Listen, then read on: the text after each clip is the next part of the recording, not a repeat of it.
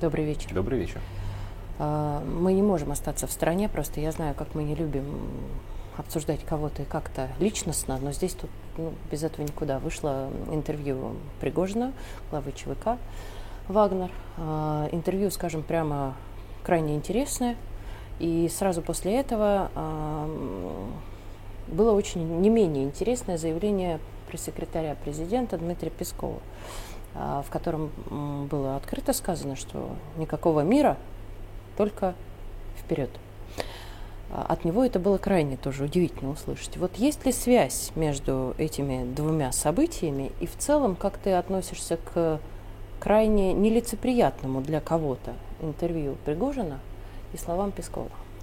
Значит, давай начнем с Пескова, потому что это проще. проще. Потому что это да. понятнее. Пескова спросили, а солидарна ли Россия с позиции Запада относительно того, что замораживание конфликта вопрос на Украине невозможно. Хороший, Вопрос был задан умный. Да.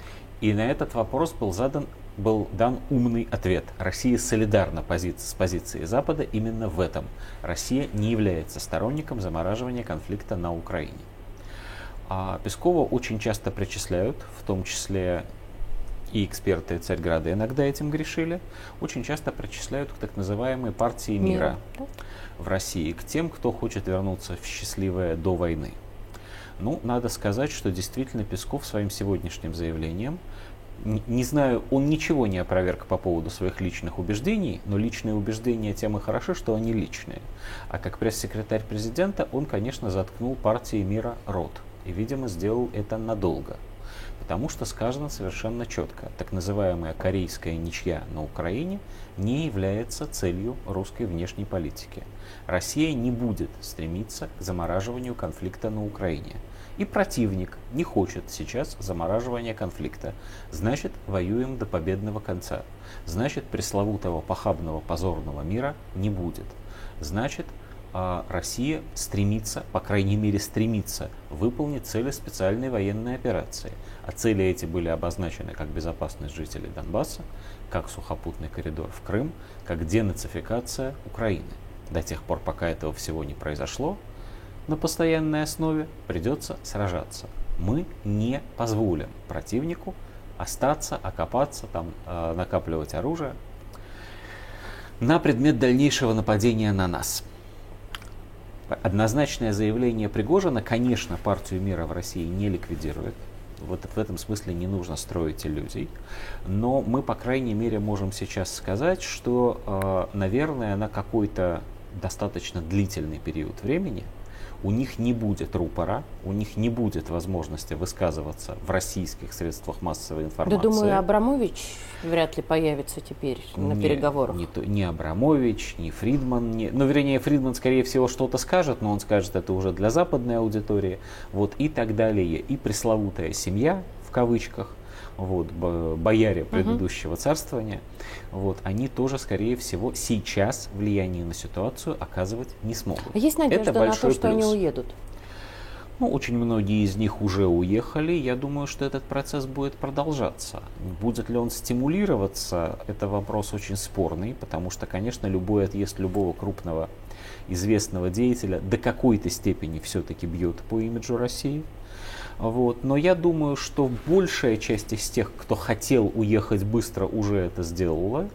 А дальше, ну, будем посмотреть на динамику уголовных дел, особенно налоговых дел, на динамику значит, продаж э, долей в крупном бизнесе. Думаю, что в массовом порядке никакой массовой миграции уже не будет. Она уже состоялась. Теперь, Теперь что касается Пригожина. Да. И вот тут есть очень важный нюанс. Я подчеркну, что то, что я сейчас скажу, говорю не я. Я прочитал это у уважаемого, но обладающего своеобразными взглядами коллеги. Его зовут Сергей Старовойтов. Это очень известный наш политолог, руководитель так называемого клуба регионов. Старовойтов сегодня написал в Телеграме, что интервью Пригожина – это самое мощное выступление партии мира, обрати внимание, за очень долгое время. Возможно, самое мощное выступления партии мира за все время СВО. Это сообщение выглядит парадоксальным, потому что Пригожин ни к какому миру в своем интервью не призывал. Пригожин в своем интервью сделал, по сути, три вещи. Ну, мне так показалось. Во-первых, он рассказал, как на самом деле обстояли дела при штурме Бахмута, сколько было его, его солдат, ну, версию. его видение, да, да, да, разумеется. Его видение как руководителя ЧВК Вагнер. Просто очень сколько осторожно было... к словосочетанию «как на самом деле». Я тут, как, извини. Как да, с точки да. зрения вот. ЧВК Вагнер, его бойцов и командиров обстояли дела при штурме Бахмута. Сколько их там было, сколько было навербовано в местах заключения, сколько погибших, сколько, по его данным, погибших с украинской стороны. Это, безусловно, ценная информация, ценная в том числе и для патриотов. В частности, мы теперь можем с уверенностью сказать, мы догадывались об этом и раньше, вот, но очень важно, что это сказано именно из этих уст, что потери противника превышали наши более чем в три раза. С учетом того, что штурмовали мы, мы Абсолютно. должны сказать, что это блестящий результат. Вторая часть это, этого интервью очень важная. Это очень жесткая критика в адрес министра обороны и несколько менее жесткая критика в адрес руководителя генерального штаба. И вот тут надо сказать, что пресловутая партия мира, наверное, радуется этим словам. Что бы не имел в виду Пригожин, а он, наверное, и не имел этого в виду, но э, такого рода раздоры в нашем военном руководстве могут радовать только противника. Как сказано в одной хорошей и западной книжке, наша свара лишь потешит Мордор. В чем бы кто ни был виноват из генералов, а генералы не всегда принимают Неплохо безошибочные решения. Разбираться друг с другом. Вот. Но вынос этого в публичное пространство, в средства массовой информации означает демонстрировать отсутствие единства в наших рядах. И это отсутствие единства в наших рядах нам самим не идет на пользу. Представить себе, я часто в последнее время привожу этот пример, Рокоссовский, Конев и Жуков терпеть друг друга не могли. Особенно да. Жуков с Коневым. Ты даже рассказывал, как они, они подрались. Да, они да. настолько терпеть друг друга не могли, я однажды уже об этом говорил, что на съемках фильма «Освобождение», где оба были консультантами, уже очень пожилые маршалы, подрались. Но никогда во время Великой Отечественной войны в страшном сне нельзя себе представить, что в газете «Правда» или «Известия», уж не говоря о сводках Софинформбюро, один маршал в чем-нибудь другого обвинил бы. Да. Ну вот просто это, этого не могло быть. Это даже не фантастика, да, да это нечто другое. Ника, ника, ни, Никогда ни, и не более при того, более того, ладно, у нас был страшный тоталитаризм, коммунизм и так далее. Представить что-нибудь подобное в армиях стран-союзников – и в гитлеровской армии тоже было Мне невозможно. очень стыдно о другом сказать. А, а ты часто про украинскую армию слышал, как они друг с другом, прости меня, что-то но выясняют? они там соба... Нет, но они там все-таки собачатся, и даже в Верховной так. Раде это делают, но все-таки ты совершенно За права. полтора года не, не доходило доходит. ни разу. До такого не доходит. Даже у них.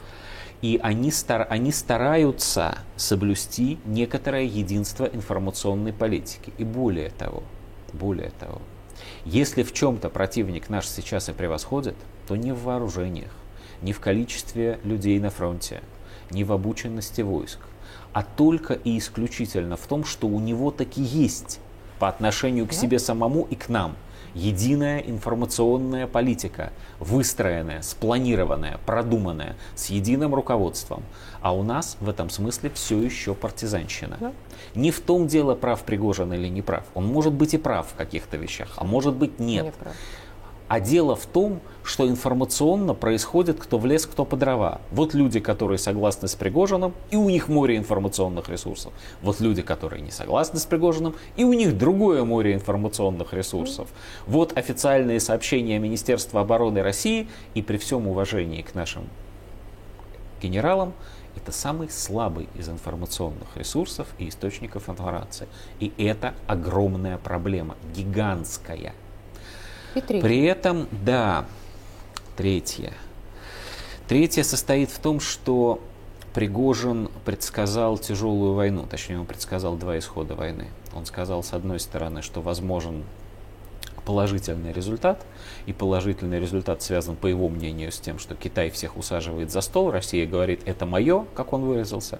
И все, поскольку Запад ослаб, э, все вынуждены с нами согласиться.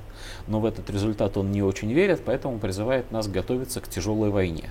И вот тут с Пригожиным надо согласиться, поскольку, возвращаясь к заявлению Пескова, и мы, и Запад уже сказали, что никакого корейского варианта не будет, по крайней мере, в ближайшее время, и мы считаем, что это совершенно правильно, значит, Пригожин совершенно прав в одном.